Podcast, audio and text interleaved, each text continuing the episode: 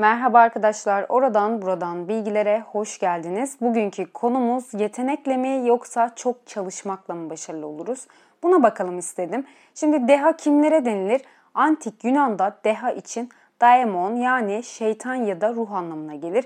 İngilizce'de genius, latincesi koruyucu melekten gelir. Değer kelimesini şöyle bir araştırırsak genellikle zeka ve yetenek kelimelerine rastlaşırız. Mesela bana göre Leonardo da Vinci bir dehadır. Ama Milano'da yürütülen bir çalışmada bilim insanları Leonardo da Vinci'nin DNA'sını kurcalıyor ve onda bir dahi geni tespit edebilmiş değiller ki ben çok şaşırmıştım. Aslında deha beynimizde ya da kromozomlarımızda yer olan tek bir bölge ve bu noktalarda meydana gelen tek bir işleme indirgenmeyecek kadar fazla kişisel özelliği kapsayan karmaşık bir kavram. Bence dahi ve deha kelimeleri zamana ve mekana göre değişiyor. Hele de günümüzde kimi öyle tanımlamak istiyorsak o dahi oluyor. Bunlara müzikten örnek vermek istiyorum. Örneğin günümüzde Kanye West yaratıcı deha olarak anılır ya da Lady Gaga önceden Beethoven veya Mozart'tı.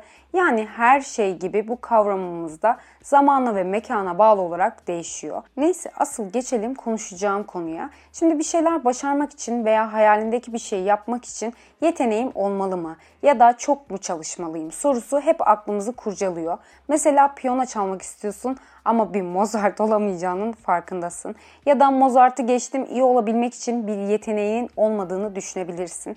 Çünkü yeteneğin belli olsaydı çoktan ortaya çıkacağını düşünüyorsun büyük ihtimalle. Çünkü ben de öyle düşünen biriydim. Şu ana kadar da bir yeteneğim gün yüzüne çıkmış değil ki gerçekten yetenek Allah vergisi gibi bir şey. Çünkü herkes yetenekli olamayabiliyor. Platon olağanüstü şeyler yapabilme yeteneğinin kahinlerin ve tanrıların bir hediyesi olduğunu söylemiş. Şimdi yeteneği olan başarılı insanlara şöyle bir göz atalım. Benim aşırı yetenekli bulduğum Leonardo da Vinci'nin yeteneklerinden biri keskin gözlem gücü. Bunu da defterindeki notlardan anlıyoruz. Örneğin Yusufçuk dört kanadıyla uçar ve öndekiler yükseldiğinde arkadakiler alçalır yazmış ki o zamanlar acaba Yusufçuk'un böyle olduğunu kim biliyordu?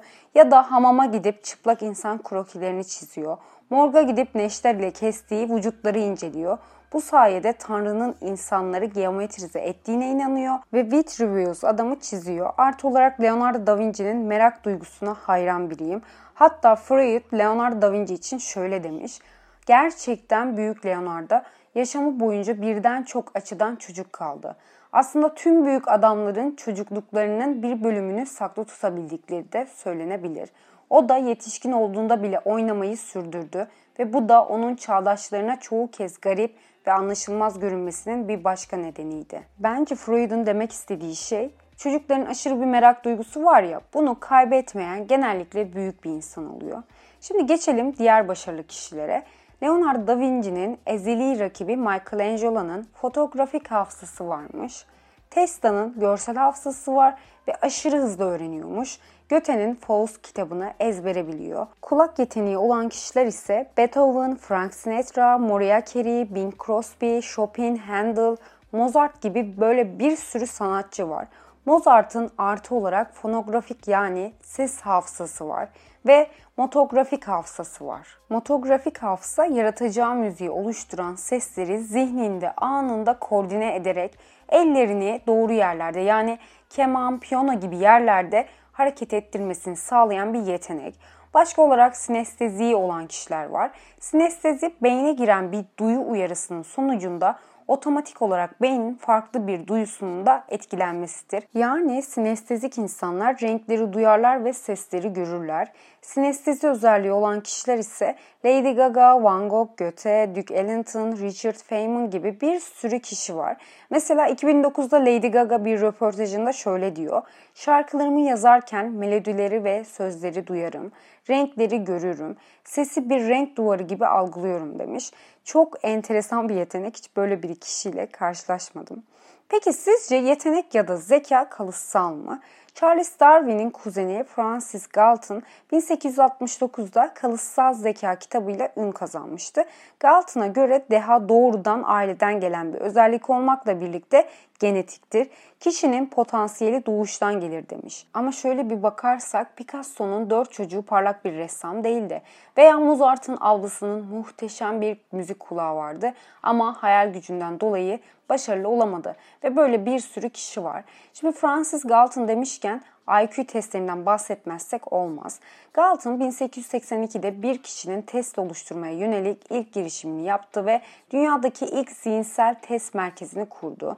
Çeşitli fiziksel değişkenler hakkında veri toplasa da bir korelasyon gösteremedi ve araştırmayı terk etti. Mesela bir çalışması selektif çiftleştirme.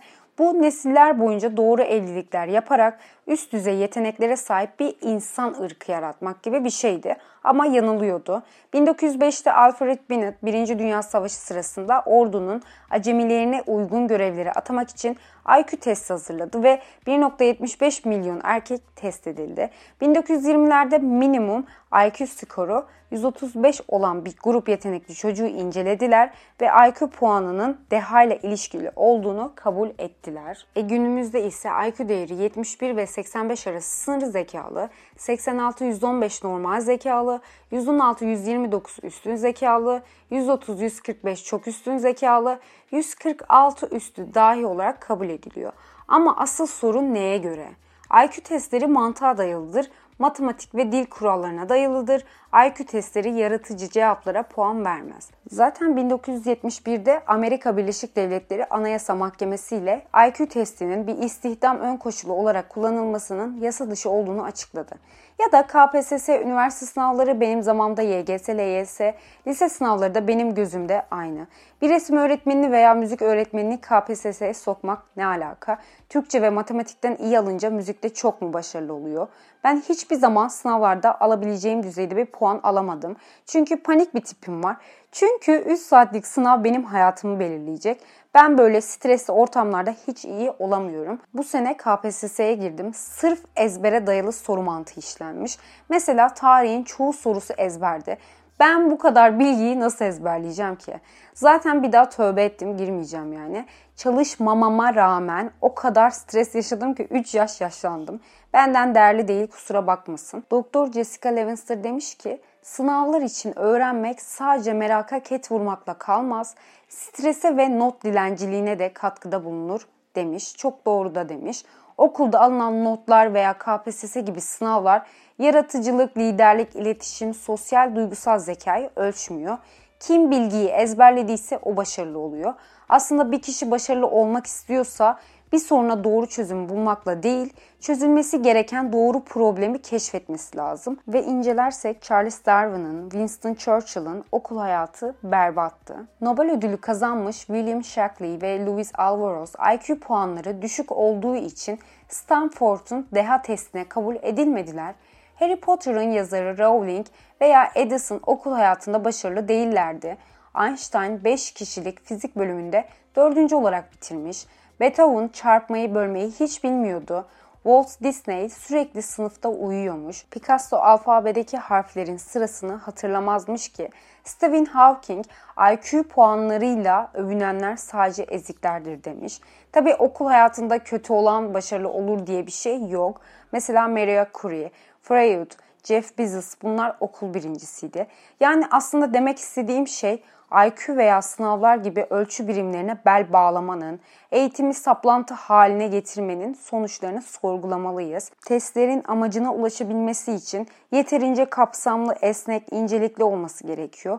Bir insan işitsel sezgide iyiyse ona göre teste sokun veya bir insan matematiksel, mantıksal akıl yürütmede iyiyse ona göre teste sokun ki böyle bir sürü sayabilirim. Her insanın farklı zekası var. 1983'te Howard Gardner önerdiği çoklu zeka teorisi gibi biraz bundan bahsedeceğim. Çoklu zeka teorisi zekayı tek, genel bir yetenek olarak tanımlamak yerine insan zekasının belirli zekalara farklılaştırmasını önerir. Bu zekaların bazıları müziksel, görsel, dilsel zeka, matematiksel ve mantıksal zeka, bedensel zeka, işte dijital zeka, duygusal zeka gibi bir sürü zeka çeşidi var. Kısacası Einstein'a atfedilen söz buraya cuk gibi oturuyor. Herkes dahidir Ama bir balığı ağaca tırmanma becerisiyle değerlendirirseniz hayatı boyunca bir aptal olduğuna inanarak yaşar. Şimdi size bir soru. Tembel bir dahi hiç duydunuz mu? Cevabı tabii ki de hayır olacak. Çünkü başarılı kişiler çalışmayı alışkanlık haline getirir.